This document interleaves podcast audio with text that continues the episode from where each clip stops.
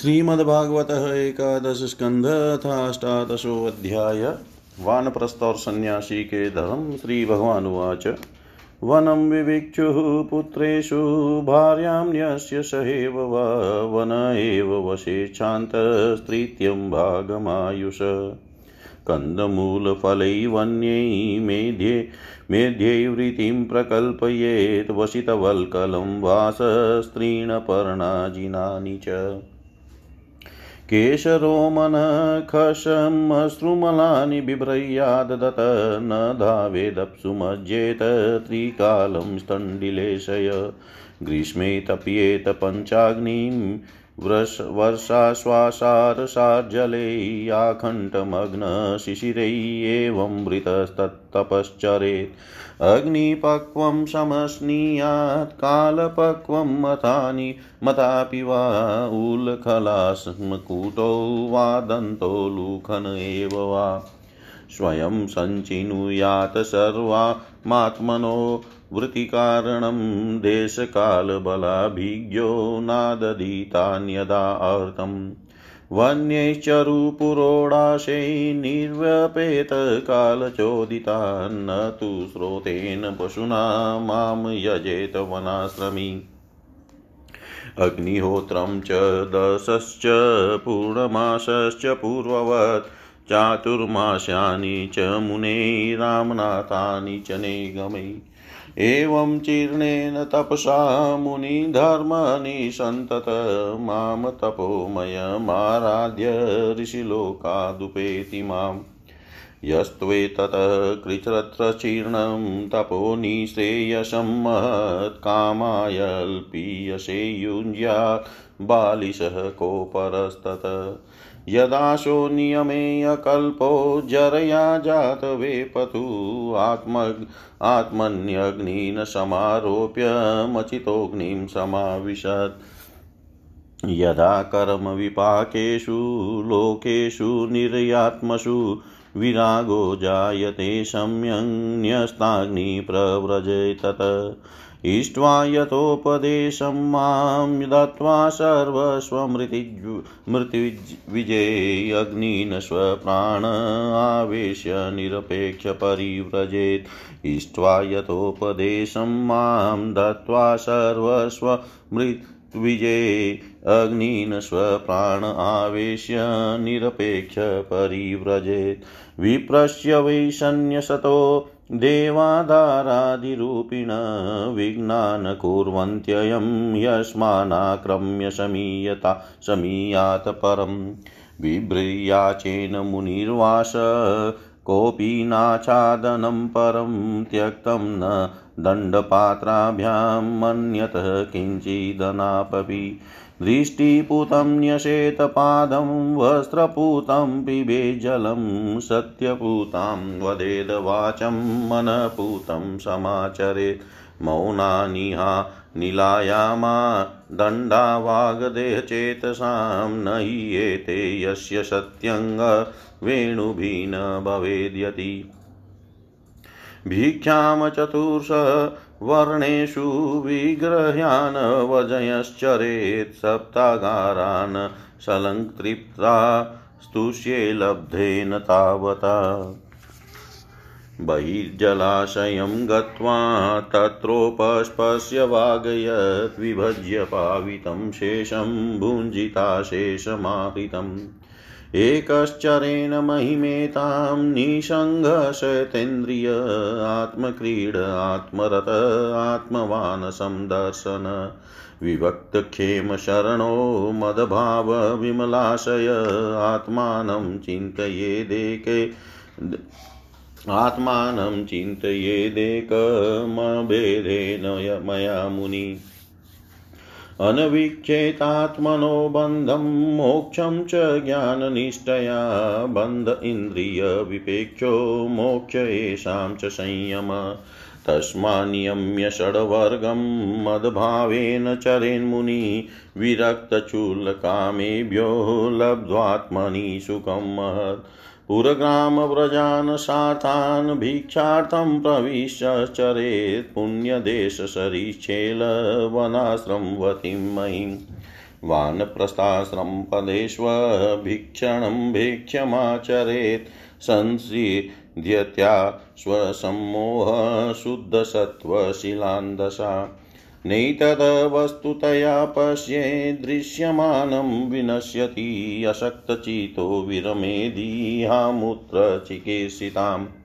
यदेतदात्मनि जगन्मनो वाक्प्राणसहन्तं सर्वं मायेति तर्केण स्वस्थ त्यक्त्वा न तत स्मरेत् ज्ञाननिष्ठो विरक्तो वा मदभक्तो ज्ञानवानपेक्षक सलिङ्गानाश्रमास्त्यक्त्वा चरेद विधिगोचर बुद्धो बालकवत क्रीडेत् कुशलो जडवचेरत वदेदुन्मतद्वद विद्वान् गोचर्यां निगमश्चरेत् वेदवान्द्रतो न श्यान पाखण्डी न हेतुक शुष्कवादविवादेन कञ्चित् पक्षं समाश्रयेत् नो द्विजेत जनादधीरो जनं चोद्वेजयेन तु अतीवादास्तिक्षेत नावमन्येत कंचन देहमुद्दिश्य पशुवद् वैरं कुर्यान् केनचित् एक एव परो ह्यात्मा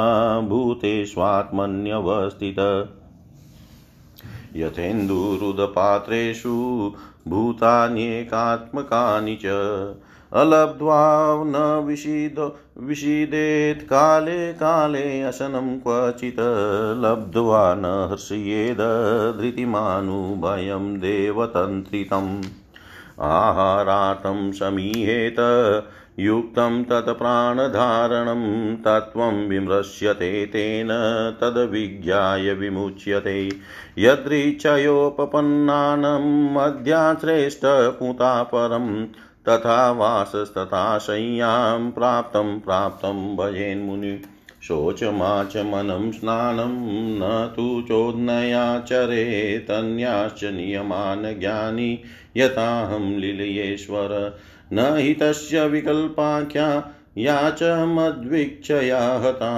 आदेहान्तान् क्वचित् ख्यातिस्तत सम्पद्यते मया दुःखोदर्केषु कामेषु जातनिर्वेद आत्मवान् अजिज्ञासितं धर्मो गुरुं मुनिमुपाव्रजेत् तावद्परिचरेद् भक्तः श्रद्धावान् न शूयकः यावद् ब्रह्म विजानीयान् मामेव गुरुमादृतः यस्त्वसंयतः षड्वर्गः प्रचण्डेन्द्रियसारथी ज्ञानवैराग्यरहितः स्त्रीदण्डमुपजीवति शूरानात्मानमात्मस्थं निहुन्ते मा च धर्मः विपक्वकषायोऽस्मादमुष्मा च वीयते भिक्षोर्धर्मः समोहिंसा तप इच्छा वनोकष गृहीणो भूतरक्षेज्या द्विजस्याचार्यसेवनं ब्रह्मचर्यं तप शोचं सन्तोषो भूतसौहृदं गृहस्थस्याप्य ऋतो गन्तु सर्वेषां मदुपासनम् इति मां यस्वधर्मेण भजन नित्यमनन्यभाक् सर्वभूतेषु मदभावो मदभक्तिं विन्दते दृढां भक्त्योद्भावन पाहिन्या सर्वलोकमहेश्वरम् सर्वोत्पत्त्यप्ययं ब्रह्म कारणं मोपयाति स इति स्वधर्मनिर्णिक्तः सत्त्वो निर्ज्ञातमद्गति ज्ञानविज्ञानसम्पन्नो न चिरात् समुपेति मां वर्णाश्रमवतां धर्म एष आचारलक्षण स एव मदभक्तियुतो निःश्रेयसकरपर एतते अभिहितं साधो भवान् पृच्छति यस्मां यथा स्वधर्मसंयुक्तो भक्तो मां समियात् परम् यथा स्वधर्मसंयुक्तो भक्तो मां समियात् परम्। भगवान श्री कृष्ण कहते हैं, प्रिय उद्धव, यदि गृहस्थ मनुष्य वानप्रस्थ आश्रम में जाना चाहे तो अपनी पत्नी को पुत्रों के हाथ सौंप दे। अथवा अपने साथ ही ले ले और फिर शांत चित्त से अपनी आयु का तीसरा भाग वन में ही रहकर व्यतीत करे। उसे वन के पवित्र कंदमूल और फलों से ही शरीर निर्वाह करना चाहिए। वस्त्र की जगह वृक्षों की छाल पहने अथवा घास पात और मृगछाला से ही काम चला निकाल ले। केश रोए नख और मूछ दाढ़ी रूप शरीर के मल को हटावे नहीं। दातुन न करे, जल में घुसकर त्रिकाल स्नान करे और धरती पर ही पड़े रहे। ग्रीष्म ऋतु में पंचांगनी तपे, वर्षा ऋतु में खुले मैदान में रहकर वर्षा की बौछार सहे, जाड़े के दिनों में गले तक जल में डूबा रहे। इस प्रकार घोर तपस्या में जीवन व्यतीत करे। कंदमूलों को केवल आग में भूनकर खा ले अथवा समयानुसार पके हुए फल आदि के द्वारा ही काम चला ले। उन्हें कूटने की आवश्यकता हो तो ओखली में यह सिल पर कूट ले, अन्यथा दांतों से ही चबा चबा कर खा ले। वानप्रस्थ आश्रमी को चाहिए कि कौन सा पदार्थ कहाँ से लाना चाहिए, किस समय लाना चाहिए, कौन कौन पदार्थ अपने अनुकूल है। इन बातों को जानकर अपने जीवन निर्वाह के लिए स्वयं ही सब प्रकार के कंद मूल फल आदि ले आवे। देश काल आदि से अनभिज्ञ लोगों से लाए हुए अथवा दूसरे समय के संचित पदार्थों को अपने काम में न ले। निवार आदि जंगली अन्न से ही चरु पुरोड़ास आदि तैयार करे और उन्हीं से समय उचित आग्रहण आदि वैदिक कर्म करे। वानप्रस्थ हो जाने पर वेद विहित पशुओं द्वारा मेरा यजन न करे। वेद वेताओं ने वानप्रस्थी के लिए अग्निहोत्र, 10 पौर्णमास और चातुर्मास आदि का वैसा ही विधान किया है जैसा गृहस्थों के लिए है। इस प्रकार घोर तपस्या करते करते मांस सूख जाने के कारण वानप्रस्थी की एक एक नस दिखने लगती है। वह इस तपस्या के द्वारा मेरी आराधना करके पहले तो ऋषियों के लोक में जाता है और वहाँ से फिर मेरे पास आ जाता है, क्योंकि तप मेरा ही स्वरूप है। प्रिय उद्धव, जो पुरुष बड़े कष्ट से किए हुए और मोक्ष देने वाले इस महान तपस्या को स्वर्ग, ब्रह्मलोक आदि छोटे मोटे फलों की प्राप्ति के लिए करता है, उससे बढ़कर मूर्ख और कौन होगा। इसलिए तपस्या का अनुष्ठान निष्काम भाव से ही करना चाहिए।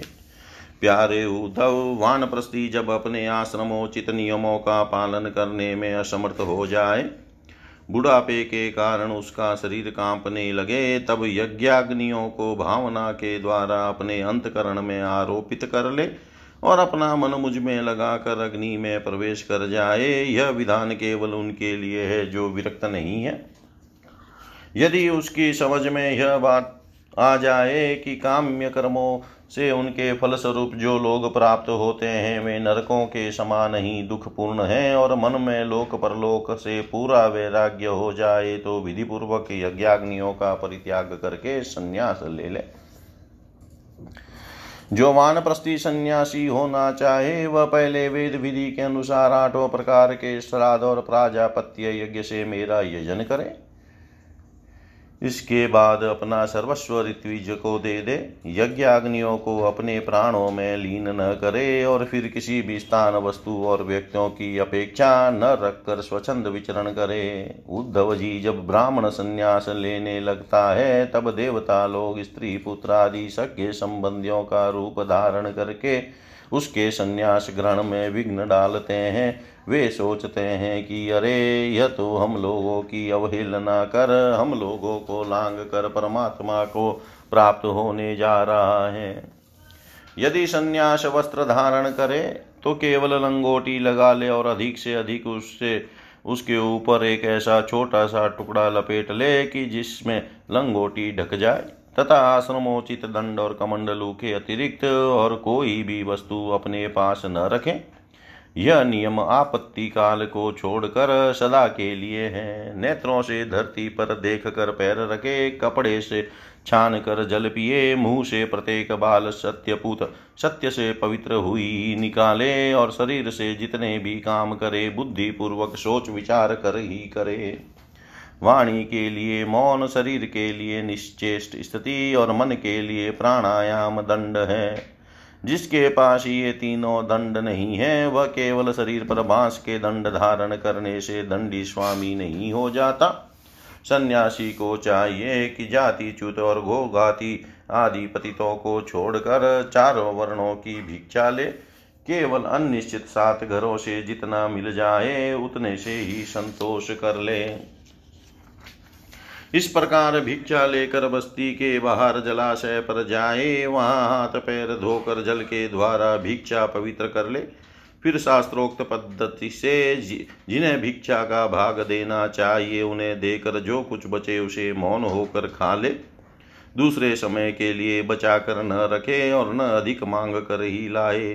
सन्यासी को पृथ्वी पर अकेले ही विचरना चाहिए, उसकी कहीं भी आसक्ति न हो, सब इंद्रियां अपने वश में हो, वह अपने आप में ही मस्त रहे, आत्म प्रेम में ही तन्मय रहे, प्रतिकूल से प्रतिकूल परिस्थितियों में भी धैर्य रखे और सर्वत्र समान रूप से स्थित परमात्मा का अनुभव करता रहे। सन्यासी को निर्जन और निर्भय एकांत स्थान में रहना चाहिए। उसका हृदय निरंतर मेरी भावना से विशुद्ध बना रहे। वह अपने आप को मुझसे अभिन्न और अद्वितीय अखंड के रूप में चिंतन करे। वह अपनी ज्ञान निष्ठा से चित्त के बंधन और मोक्ष पर विचार करे और निश्चय करे कि इंद्रियों का विषयों के लिए विक्षिप्त होना, चंचल होना बंधन है और उनको संयम में रखना ही मोक्ष है।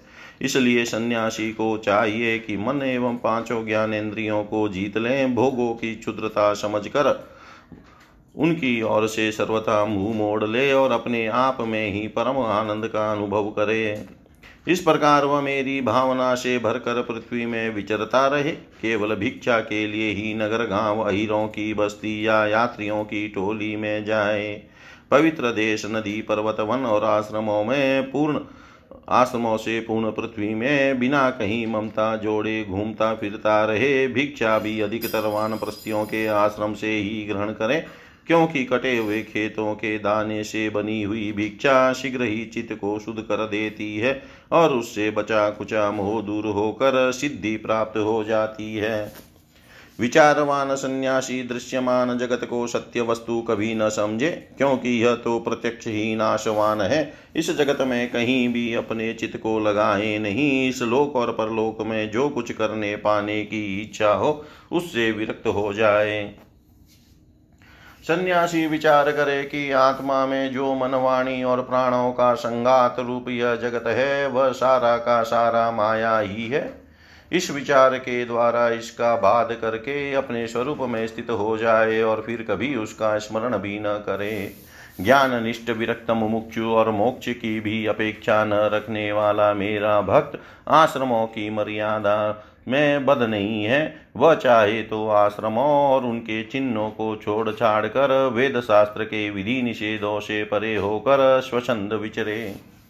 वह बुद्धिमान होकर भी बालकों के समान खेले, निपुण होकर भी जड़वत रहे, विद्वान होकर भी पागल की तरह बातचीत करे और समस्त वेद विधियों का जानकार होकर भी पशुवृत्ति से अन्यत आचारवान रहे। उसे चाहिए कि वेदों के कर्मकांड भाग की व्याख्या में न लगे, पाखंड न करे, तर्क वितर्क से बचे और जहाँ कोरा वाद विवाद हो रहा हो वहाँ कोई पक्ष न ले। वह इतना धैर्यवान हो कि उसके मन में किसी भी प्राणी से उद्वेग न हो और वह स्वयं भी किसी प्राणी को उद्विग्न न करे। उसकी कोई निंदा करे तो प्रसन्नता से सह ले, किसी का अपमान न करे। फिर प्रिय उद्धव सन्यासी शरीर के लिए किसी से भी वैर न करे। ऐसा वैर तो पशु करते हैं। जैसे एक ही चंद्रमा जल से भरे हुए विभिन्न पात्रों में अलग अलग दिखाई देता है, वैसे ही एक ही परमात्मा समस्त प्राणियों में और अपने में भी स्थित है। सबकी आत्मा तो एक ही है। पंचभूतों से बने हुए शरीर भी सबके एक ही है, क्योंकि सब 5 भौतिक ही तो है। ऐसी अवस्था में किसी से भी वैर विरोध करना अपना ही वैर विरोध है। प्रिय उद्धव, सन्यासी को किसी दिन यदि समय पर भोजन न मिले तो उसे दुखी नहीं होना चाहिए और यदि बराबर मिलता रहे तो हर्षित न होना चाहिए। उसे चाहिए कि वह धैर्य रखे, मन में हर्ष और विषाद दोनों प्रकार के विकार न आने दे, क्योंकि भोजन मिलना और न मिलना दोनों ही प्रारब्ध के अधीन है। भिक्षा अवश्य मांगनी चाहिए, ऐसा करना उचित ही है, क्योंकि भिक्षा से ही प्राणों की रक्षा होती है। प्राण रहने से ही तत्व का विचार होता है और तत्व विचार से तत्व ज्ञान होकर मुक्ति मिलती है। सन्यासी को प्रारब्ध के अनुसार अच्छी या बुरी जैसी भी भिक्षा मिल जाए उसी से पेट भर ले, वस्त्र और बिछौने भी जैसे मिल जाए उन्हीं से काम चला ले, उनमें अच्छेपन या बुरेपन की कल्पना न करे। जैसे मैं परमेश्वर होने पर भी अपनी लीला से ही शौच आदि शास्त्रोक्त नियमों का पालन करता हूँ, वैसे ही ज्ञाननिष्ठ पुरुष भी शौच, आचमन, स्नान और दूसरे नियमों का लीला से ही आचरण करे। वह शास्त्र विधि के अधीन होकर विधि किंकर होकर न करे, क्योंकि ज्ञाननिष्ठ पुरुष को भेद की प्रतीति ही नहीं होती। जो पहले थी वह भी मुझ सर्वात्मा के साक्षात्कार से नष्ट हो गई। यदि कभी कभी मरण पर्यंत बाधित भेद की प्रतीति भी होती है, तब भी देहपात हो जाने पर वह मुझसे एक हो जाता है। उद्धव जी, यह तो हुई ज्ञानवान की बात, अब केवल वैराग्यवान की बात सुनो।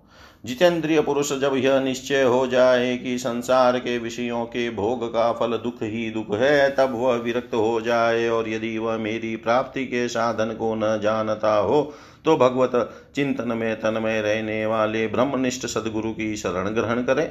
वह गुरु की दृढ़ भक्ति करे, श्रद्धा रखे और उनमें दोष कभी न निकाले। जब तक ब्रह्म का ज्ञान हो तब तक बड़े आदर से मुझे ही गुरु के रूप में समझता हुआ उनकी सेवा करे। किंतु जिसने 5 इंद्रियां और मन, इन 6 पर विजय नहीं प्राप्त की है, जिसके इंद्रिय रूपी घोड़े और बुद्धि रूपी सारथी बिगड़े हुए हैं और जिनके हृदय में न ज्ञान है और न तो वैराग्य, वह यदि त्रिदंडी सन्यासी का वेश धारण कर पेट पालता है तो वह सन्यास धर्म का सत्यानाश ही कर रहा है और अपने पूज्य देवताओं को, अपने आप को और अपने हृदय में स्थित मुझको ठगने की चेष्टा करता है। अभी उस वेशमात्र के सन्यासी की वासनाएं क्षीण नहीं हुई है, इसलिए वह इस्लोक और परलोक दोनों से हाथ धो बैठता है। सन्यासी का मुख्य धर्म है शांति और अहिंसा, वानप्रस्थी का मुख्य धर्म है तपस्या और भगवत भाव, गृहस्थ का मुख्य धर्म है प्राणियों की रक्षा और यज्ञ भाग, तथा ब्रह्मचारी का मुख्य धर्म है आचार्य की सेवा। गृहस्थ भी केवल ऋतुकाल में ही अपनी स्त्री का सहवास करे, उसके लिए भी ब्रह्मचर्य, तपस्या, सोच, संतोष और समस्त प्राणियों के प्रति प्रेम भाव ये मुख्य धर्म है। मेरी उपासना तो सभी को करनी चाहिए। जो पुरुष इस प्रकार अनन्य भाव से अपने वर्णाश्रम धर्म के द्वारा मेरी सेवा में लगा रहता है और समस्त प्राणियों में मेरी भावना करता रहता है, उसे मेरी अविचल भक्ति प्राप्त हो जाती है। उद्धव जी, मैं संपूर्ण लोकों का एकमात्र स्वामी, सबकी उत्पत्ति और प्रलय का परम कारण ब्रह्म हूँ। नित्य निरंतर बढ़ने वाली अखंड भक्ति के द्वारा वह मुझे प्राप्त कर लेता है। इस प्रकार वह ग्रस्त अपने धर्म पालन के द्वारा अंतकरण को शुद्ध करके मेरे ऐश्वर्य को, मेरे स्वरूप को जान लेता है और ज्ञान विज्ञान से संपन्न होकर शीघ्र ही मुझे प्राप्त कर लेता है। मैंने तुम्हें यह सदाचार रूप वर्णाश्रमियों का धर्म बतलाया है। यदि इस धर्मानुष्ठान में मेरी भक्ति का पुट लग जाए तब तो इससे अनायास ही परम कल्याण स्वरूप मोक्ष की प्राप्ति हो जाए। साधु स्वभाव उद्धव, तुमने मुझसे जो प्रश्न किया था उसका उत्तर मैंने दे दिया और यह बतला दिया कि अपने धर्म का पालन करने वाला भक्त मुझ पर ब्रह्म स्वरूप को किस प्रकार प्राप्त होता है। इति श्रीमद्भागवते महापुराणे पारमहंस्यां संहितायां 11 स्कन्धे 18 अध्याय। सर्वं श्रीशां सदाशिवार्पणम् अस्तु। ओं विष्णवे नमः, ओं विष्णवे नमः, ओं विष्णवे नमः। श्रीमद्भागवतः 11 स्कन्धः 19 अध्याय। भक्ति ज्ञान और यम नियमादि साधनों का वर्णन। श्री भगवान उवाच, यो विद्याश्रुतसम्पन्न आत्मवान् नानुमानिक मायामात्रमिदं ज्ञात्वा ज्ञानं च मयि सन्न्यसेत्। ज्ञानी न स्वहं वेष्ट स्वार्थो हेतुश्च सम्मतः स्वर्गश्चैवापवर्गश्च नान्योऽतो मदृते प्रिय।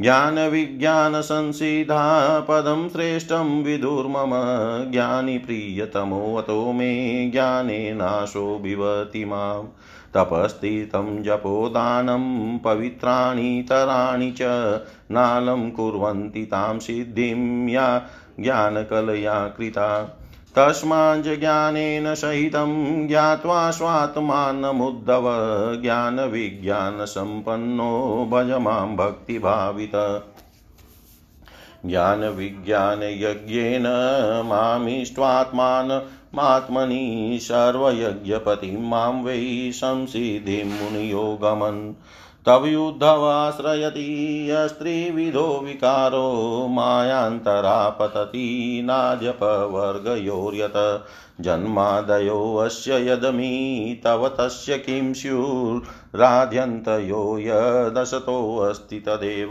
मध्ये उद्धवाच ज्ञानं विशुद्धं विपुलं यथेतद्वैराग्यविज्ञानयुतं पुराणम् आख्याहि विश्वेश्वर विश्वमूर्ते त्वद्भक्तियोगं च महद्विमृग्यम् तापत्रयेणाभिहतस्य घोरे सन्तप्यमानस्य वाग्वनीश पश्यामि नान्यचरणं त्वाङ्घ्रिद्वन्द्वातपत्रादमृताभिवसा दष्टं जनं सपतितं बिलेऽस्मिन् कालाहिना क्षुद्रसुखोरुतसं समुद्धरेणं कृपयापवर्गीयैर्वचोभिराशिं च महानुभाव श्रीभगवानुवाच इत्थमेतत् पुरा राजा भीष्मं धर्मभृतांवरं अजातशत्रुः पप्रच सर्वेषां नो अनुसृण्वतां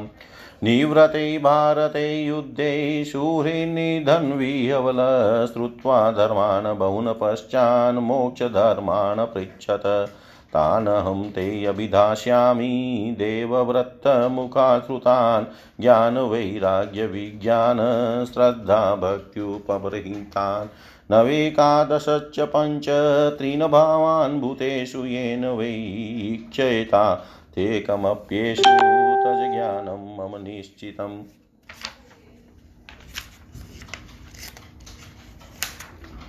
एतदेव हि विज्ञानम् न ततेकेन येन यत स्थित्युपत्यप्ययान पश्येद भावानां त्रिगुणात्मनाम् आदावन्ते च मध्ये च सृजयात सृजयं यदन्वियात् पुनस्तत्प्रतिसङ्क्रामे यचिष्येत तदेव सत् श्रुतिप्रत्यक्षमेतिहमनुमानं चतुष्टयम् प्रमाणेष्वनवस्थानाद्विकल्पात् स विरज्यते कर्मणां परिणामित्वादाविरिचादमङ्गलं विपश्चिन्नश्वरं पश्ये दृष्टमपि दृष्टवत भक्तियोगपुरेवोक्त प्रीयमाणायते नघ पुनश्च कथयिष्यामि मदभक्ते कारणं परम् श्रद्धामृतकथायां मेषाश्वन्मदनुकीर्तनं परिनिष्ठा च पूजायां स्तुतिभिस्तवनं मम आदरपरिचर्यायां सर्वाङ्गेरभिवन्दनं मद्भक्तपूजाभ्यधिका सर्वभूतेषु मन्मति मदर्थे स्वङ्गचेष्टा च वचसा मदगुणैरणं मयर्पणं च मनसः सर्वकामविवर्जनम् मदर्थे अर्थपरित्यागो भोगस्य च सुखस्य च इष्टं दत्तं हुतं जप्तं मदर्थं यद्व्रतं तप एवं धर्मैर्मनुष्याणाम् उद्धवात्मनिवेदिनां मयि सञ्जायते भक्ति को अन्योऽर्थस्यावशिष्यते यदात्मन्यर्पितं चित्तं शान्तं सत्त्वोपबृहीतं धर्मं ज्ञानं सवैराग्यं ऐश्वर्यं चाभिपद्यते यदर्पितं तदविकल्पे इन्द्रिये परिधावति रजस्वलं चाश्निष्टं चित्तं विधि विपर्ययम् धर्मो मद्भक्तिकृतः प्रोक्तो ज्ञानं चैकात्म्यदर्शनं गुणेष्वसङ्गो वैराग्यम् ऐश्वर्यं चानिमादय। उद्धव उवाच यमकतिविधः प्रोक्तो नियमो वारिकर्षण कसम को दमः कृष्णकाति तिक्षादृति प्रभो किं दानं किं तपः शौर्यं किं सत्यमृतमुच्यते कस्त्याग किं धनं चेष्टं को यज्ञ काच दक्षिणा पुंस किंस्विद बलं श्रीमन भगो लाभश्च केशव का विद्याली पराका श्री किं सुखं दुःखमेव च क पंडितः कश्च मूर्ख क पंथा उत्पत्तश्च क स्वर्गो नरकः कः श्वेतको बन्धुरुत किं गृहम् क आडय को दरिद्रो वा कृपण क ईश्वर एतान् प्रसन्नाम मम ब्रूहि विपरीताश्च सत्पते। श्री भगवान् उवाच अहिंसा सत्यं स्तेयं संगो धीरसंचय आस्तिक्यं ब्रह्मचर्यं च मौनं स्थैर्यं क्षमा भयं शोचं जपस्तपो होम श्रद्धातिथ्यमदर्शनं तीर्थाटनं परार्थेया तुष्टिराचार्य सेवनम् एते यमा संयमा उभयो द्वादश स्मृता पुंसामुपासितास्तात्यता कामं दुहन्ति समोमनिष्ठता बुद्धे दमैन्द्रिय संयम तितिक्षा दुःख संवर्षो जीवोपस्तजयो धृति दण्डन्यास परं दानं कामत्यागस्तपस्मृतं स्वभावविजयं शौर्यं सत्यं च समदर्शनं ऋतं च शूनुता वाणी कविभिः परिकीर्तिता कर्मस्वसङ्गमः शोचं त्यागसंन्यास उच्यते।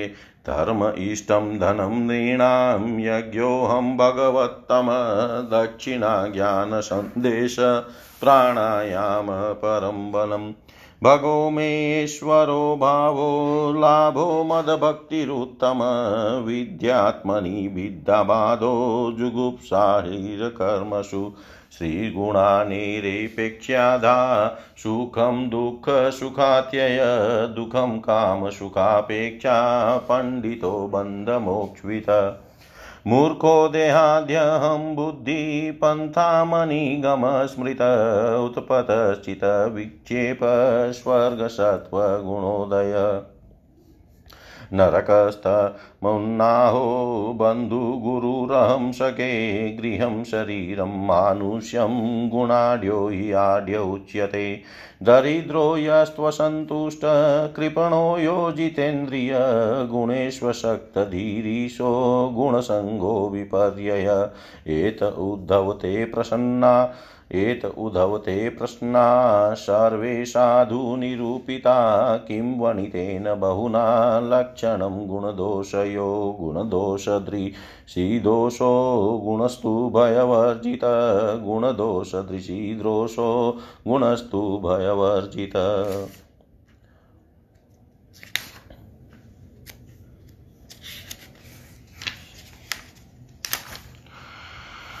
भगवान श्री कृष्ण कहते हैं उद्धव जी जिसने उपनिषद आदि शास्त्रों के श्रवण मनन और निध्यासन के द्वारा आत्म साक्षात्कार कर लिया है जो क्षत्रश्रोत्रिय एवं ब्रह्मनिष्ठ है जिसका निश्चय केवल युक्तियों और अनुमानों पर ही निर्भर नहीं करता दूसरे शब्दों में जो केवल परोक्ष ज्ञानी नहीं है वह यह जानकर कि संपूर्ण द्वैत प्रपंच और इसकी निवृत्ति का साधन वृत्ति ज्ञान माया मात्र है उन्हें मुझ में लीन कर दे वे दोनों ही मुझ आत्मा में अध्यस्त है ऐसा जान ले। ज्ञानी पुरुष का अभिष्ट पदार्थ मैं ही हूँ उसके साधन साध्य स्वर्ग और अपवर्ग भी मैं ही हूँ मेरे अतिरिक्त और किसी भी पदार्थ से वह प्रेम नहीं करता। जो ज्ञान और विज्ञान से संपन्न सिद्ध पुरुष है वे ही मेरे वास्तविक स्वरूप को जानते हैं इसलिए ज्ञानी पुरुष मुझे सबसे प्रिय है। उद्धव जी, ज्ञानी पुरुष अपने ज्ञान के द्वारा निरंतर मुझे अपने अंतःकरण में धारण करता है। तत्व ज्ञान के लेश मात्र का उदय होने से जो सिद्धि प्राप्त होती है वह तपस्या, तीर्थ, जप, दान अथवा अंतःकरण शुद्धि के और किसी भी साधन से पूर्णतया नहीं हो सकती। इसलिए मेरे प्यारे उद्धव, तुम ज्ञान के सहित अपने आत्मस्वरूप को जान लो और फिर ज्ञान विज्ञान से संपन्न होकर भक्तिभाव से मेरा भजन करो। बड़े बड़े ऋषि मुनियों ने ज्ञान विज्ञान रूप यज्ञ के द्वारा अपने अंतकरण में मुझ सब यज्ञों के अधिपति आत्मा का यजन करके परम सिद्धि प्राप्त की है। उद्धव, आध्यात्मिक, आदि देविक और आदि भौतिक इन तीन विकारों की समष्टि ही शरीर है और वह सर्वथा तुम्हारे आश्रित है। यह पहले नहीं था और अंत में नहीं रहेगा, केवल बीच में ही दिख रहा है। इसलिए इसे जादू के खेल के समान माया ही समझना चाहिए। इसके जो जन्मना, रहना, बढ़ना, बदलना, घटना और नष्ट होना है, ये 6 भाव विकार है। इनसे तुम्हारा कोई संबंध नहीं है। यही नहीं, ये विकार उसके भी नहीं है, क्योंकि वह स्वयं असत है। अस्तु तो पहले नहीं थी, बाद में भी नहीं रहेगी, इसलिए बीच में भी उसका कोई अस्तित्व नहीं होता। उद्धव जी ने कहा, विश्वरूप परमात्मना, आप ही विश्व के स्वामी हैं। आपका यह वैराग्य और विज्ञान से युक्त सनातन एवं विशुद्ध ज्ञान जिस प्रकार सुदृढ़ हो जाए उसी प्रकार मुझे स्पष्ट करके समझाइए और उस अपने भक्ति योग का भी वर्णन कीजिए जिसे ब्रह्मा आदि महापुरुष भी ढूंढा करते हैं। मेरे स्वामी, जो पुरुष इस संसार के विकट मार्ग में तीनों तापों के थपेड़े खा रहे हैं और भीतर बाहर जल भून रहे हैं, उनके लिए आपके अमृत वर्षी युगल चरणार विंदों की छत्र छाया के अतिरिक्त और कोई भी आश्रय नहीं दिखता। महानुभाव, आपका यह अपना सेवक अंधेरे कुएं में पड़ा हुआ है। काल रूपी सर्प ने इसे डस रखा है, फिर भी विषयों के क्षुद्र सुख भोगों की तीव्र तृष्णा मिटती नहीं, बढ़ती ही जा रही है। आप कृपा करके इसका उद्धार कीजिए और इससे मुक्त करने वाली वाणी की सुधा धारा से इसे सरोबार कर दीजिए। भगवान श्री कृष्ण ने कहा, उद्धव जी, जो प्रश्न तुमने मुझसे किया है यही प्रश्न धर्मराज युधिष्ठिर ने धार्मिक शिरोमणि भीष्म पितामह से किया था। उस समय हम सभी लोग वहाँ विद्यमान थे। जब भारतीय महायुद्ध समाप्त हो चुका था और धर्मराज युधिष्ठिर अपने स्वजन संबंधियों के संहार से शोक विवल हो रहे थे, तब उन्होंने भीष्म पितामह से बहुत से धर्मों का विवरण सुनने के पश्चात मोक्ष के साधनों के संबंध में प्रश्न किया था। उस समय भीष्म पितामह के मुख से सुने हुए मोक्ष धर्म में मैं तुम्हें सुनाऊंगा, क्योंकि वे ज्ञान, वैराग्य, विज्ञान, श्रद्धा और भक्ति के भावों से परिपूर्ण हैं। उद्धव जी, जिस ज्ञान से प्रकृति, पुरुष, महतत्व, अहंकार और पंच तन्मात्रा ये 9, 5 ज्ञानेन्द्रिय, 5 कर्मेंद्रिय और 1 मन ये 11, 5 महाभूत और 3 गुण अर्थात इन 28 तत्वों को ब्रह्मा से लेकर तृण तक संपूर्ण कार्यों में देखा जाता है और इनमें भी एक परमात्म तत्व को अनुगत रूप से देखा जाता है, वह परोक्ष ज्ञान है, ऐसा मेरा निश्चय है।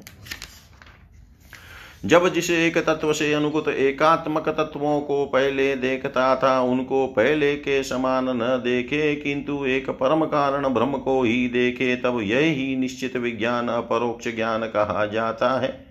इस ज्ञान और विज्ञान को प्राप्त करने की युक्ति यह है कि यह शरीर आदि जितने भी त्रिगुणात्मक सावयव पदार्थ है उनकी स्थिति, उत्पत्ति और प्रलय का विचार करें। जो तत्व वस्तु सृष्टि के प्रारंभ में और अंत में कारण रूप से स्थित रहती है वह मध्य में भी रहती है और वही प्रतीयमान कार्य से प्रतीयमान कार्यांतर में अनुगत भी होती है। फिर उन कार्यों का प्रलय अथवा बाद होने पर उनके साक्षी एवं अधिष्ठान रूप से शेष रह जाती है, वही सत्य परमार्थ वस्तु है, ऐसा समझे। श्रुति प्रत्यक्ष एतिह महापुरुषों में प्रसिद्धि और अनुमान प्रमाणों में यह चार मुख्य है। इनकी कसौटी पर कसने से दृश्य प्रपंच अस्थिर, नश्वर एवं विकारी होने के कारण सत्य सिद्ध नहीं होता। इसलिए विवेकी पुरुष इस विविध कल्पना रूप अथवा शब्द मात्र प्रपंच से विरक्त हो जाता है। विवेकी पुरुष को चाहिए कि वह स्वर्ग आदि फल देने का वाले यज्ञ आदि कर्मों के परिणामी नश्वर होने के कारण ब्रह्मलोक पर्यंत स्वर्ग आदि सुख अदृष्ट को भी इस प्रत्यक्ष विषय सुख के समान ही अमंगल, दुखदायी एवं नाशवान समझे। निष्पाप उद्धव जी, भक्ति योग का वर्णन मैं तुम्हें पहले ही सुना चुका हूँ, परंतु उसमें तुम्हारी बहुत प्रीति है, इसलिए मैं तुम्हें फिर से भक्ति प्राप्त होने का श्रेष्ठ साधन बतलाता हूँ। जो मेरी भक्ति प्राप्त करना चाहता हो वह मेरी अमृतमयी कथा में श्रद्धा रखे, निरंतर मेरे गुण लीला और नामों का संकीर्तन करे, मेरी पूजा में अत्यंत निष्ठा रखे और स्तोत्रों के द्वारा मेरी स्तुति करे, मेरी सेवा पूजा में प्रेम रखे और सामने साष्टांग लौट कर प्रणाम करे, मेरे भक्तों की पूजा मेरी पूजा से बढ़कर करे और समस्त प्राणियों में मुझे ही देखे। अपने एक एक अंग की चेष्टा केवल मेरे लिए ही करे, वाणी से मेरे ही गुणों का गान करे और अपना मन भी मुझे ही अर्पित कर दे तथा सारी कामनाएं छोड़ दे। मेरे लिए धन भोग और प्राप्त सुख का भी परित्याग कर दे और जो कुछ यज्ञ दान हवन जप व्रत और तप किया जाए वह सब मेरे लिए ही करे। उद्धव जी, जो मनुष्य इन धर्मों का पालन करते हैं और मेरे प्रति आत्मनिवेदन कर देते हैं उनके हृदय में मेरी प्रेममयी भक्ति का उदय होता है, और जिसे मेरी भक्ति प्राप्त हो गई उसके लिए और किस दूसरी वस्तु का प्राप्त होना शेष रह जाता है। इस प्रकार के धर्मों का पालन करने से चित्त में जब सत्वगुण की वृद्धि होती है और वह शांत होकर आत्मा में लग जाता है, उस समय साधक को धर्म ज्ञान वैराग्य और ऐश्वर्य स्वयं ही प्राप्त हो जाते हैं। यह संसार विविध कल्पनाओं से भरपूर है, सच पूछो तो इसका नाम तो है किंतु कोई वस्तु नहीं है। जब चित्त इसमें लगा दिया जाता है तब इंद्रियों के साथ इधर उधर भटकने लगता है। इस प्रकार चित्त में रजोगुण की बाढ़ आ जाती है, वह असत वस्तु में लग जाता है और उसके धर्म ज्ञान आदि तो लुप्त हो ही जाते हैं, वह अधर्म अज्ञान और मोह का भी घर बन जाता है। उद्धव, जिससे मेरी भक्ति हो वही धर्म है, जिससे ब्रह्म और आत्मा की एकता का साक्षात्कार हो वही ज्ञान है, विषयों से असंग निर्लेप रहना ही वैराग्य है और अणिमादि सिद्धियां ही ऐश्वर्य है। उद्धव जी ने कहा, रिपुसुदन, यम और नियम कितने प्रकार के हैं, श्री कृष्ण सम क्या है, दम क्या है, प्रभु तितिक्षा और धैर्य क्या है, आप मुझे दान तपस्या शूरता सत्य और ऋत का भी स्वरूप बतलाइए, त्याग क्या है, अभिष्ट धन कौन सा है, यज्ञ किसे कहते हैं और दक्षिणा क्या वस्तु है, श्रीमान केशव पुरुष का सच्चा बल क्या है, भग किसे कहते हैं और लाभ क्या वस्तु है, उत्तम विद्या लज्जा श्री तथा सुख और दुख क्या है, पंडित और मूर्ख के लक्षण क्या है, सुमार्ग और कुमार्ग का क्या लक्षण है, स्वर्ग और नरक क्या है, भाई बंधु किसे मानना चाहिए और घर क्या है, धनवान और निधन किसे कहते हैं, कृपण कौन है और ईश्वर किसे कहते हैं, भक्तवत्सल प्रभो आप मेरे इन प्रश्नों का उत्तर दीजिए और साथ ही इनके विरोधी भावों को की भी व्याख्या कीजिए। भगवान श्री कृष्ण ने कहा, यम 12 है, हिंसा, सत्य, अस्तेय, असंगता, लज्जा, असंचय, आस्तिकता, ब्रह्मचर्य, मौन, स्थिरता, क्षमा और अभय। नियमों की संख्या भी 12 ही है, सोच, बाहरी पवित्रता और भीतरी पवित्रता, जप, तप, हवन, श्रद्धा, अतिथि सेवा, मेरी पूजा, तीर्थ यात्रा, परोपकार की चेष्टा, संतोष और गुरु सेवा। इस प्रकार यम और नियम दोनों की संख्या 12 है। ये सकाम और निष्काम दोनों प्रकार के साधकों के लिए उपयोगी है। उद्धव जी जो पुरुष इनका पालन करते हैं वे यम और नियम उनके इच्छा अनुसार उन्हें भोग और मोक्ष दोनों प्रदान करते हैं। बुद्धि का मुझ में लग जाना ही सम है। इंद्रियों के संयम का नाम दम है। न्याय से प्राप्त दुख के सहने का नाम तितिक्षा है। जीव्या और जनेन्द्रिय पर विजय प्राप्त करना धैर्य है। किसी से द्रोह न करना, सबको अभय देना दान है। कामनाओं का त्याग करना ही तप है। अपनी वासनाओं पर विजय प्राप्त करना ही शूरता है। सर्वत्र समस्वरूप सत्य स्वरूप परमात्मा का दर्शन ही सत्य है। इस प्रकार सत्य और मधुर भाषण को ही महात्माओं ने रित कहा है। कर्मों में आसक्त न होना ही सोच है। कामनाओं का त्याग ही सच्चा संन्यास है। धर्म ही मनुष्यों का अभिष्ट धन है। मैं परमेश्वर ही यज्ञ हूँ। ज्ञान का उपदेश देना ही दक्षिणा है। प्राणायाम ही श्रेष्ठ बल है। मेरा ऐश्वर्य ही भग है। मेरी श्रेष्ठ भक्ति ही उत्तम लाभ है। सच्ची विद्या वही है जिससे ब्रह्म और आत्मा का भेद मिट जाता है। पाप करने से घृणा होने का नाम ही लज्जा है। निरपेक्षता आदि गुण ही शरीर का सच्चा सौंदर्य श्री है। दुख और सुख दोनों की भावना का सदा के लिए नष्ट हो जाना ही सुख है। विषय भोगों की कामना ही दुख है। जो बंधन और मोक्ष का तत्व जानता है वही पंडित है। शरीर आदि में जिसका मैंपन है वही मूर्ख है। जो संसार की ओर से निवृत्त करके मुझे प्राप्त करा देता है वही सच्चा सुमार्ग है। चित्त की बहिर्मुखता ही कुमार्ग है। सत्वगुण की वृद्धि ही स्वर्ग और सके, तमोगुण की वृद्धि ही नरक है। गुरु ही सच्चा भाई बंधु है और वह गुरु मैं हूँ। यह मनुष्य शरीर ही सच्चा घर है तथा सच्चा धनी वह है जो गुणों से संपन्न है, जिसके पास गुणों का खजाना है। जिसके चित्त में असंतोष है, अभाव का बोध है, वही दरिद्र है। जो जितेंद्रिय नहीं है वही कृपण है। समर्थ, स्वतंत्र और ईश्वर वह है जिसकी चित्तवृत्ति विषयों में आसक्त नहीं है। इसके विपरीत जो विषयों में आसक्त है वही सर्वथा असमर्थ है। प्यारे उद्धव, तुमने जितने प्रश्न पूछे थे उनका उत्तर मैंने दे दिया। इनको समझ लेना मोक्ष मार्ग के लिए सहायक है। मैं तुम्हें गुण और दोषों का लक्षण अलग अलग कहाँ तक बताऊँ। सबका सारांश इतने में ही समझ लो कि गुणों और दोषों पर दृष्टि जाना ही सबसे बड़ा दोष है। और गुण दोषों पर दृष्टि न जाकर अपने शांत निःसंकल्प स्वरूप में स्थित रहे वही सबसे बड़ा गुण है। इति श्रीमद्भागवते महापुराणे पारमंस्यां संहितायाम् 11 स्कन्धे 19 अध्याय। सर्वं श्रीशां सदाशिवार्पणम् अस्तु। ओं विष्णवे नमः। ओं विष्णवे नमः। ओं विष्णवे नमः।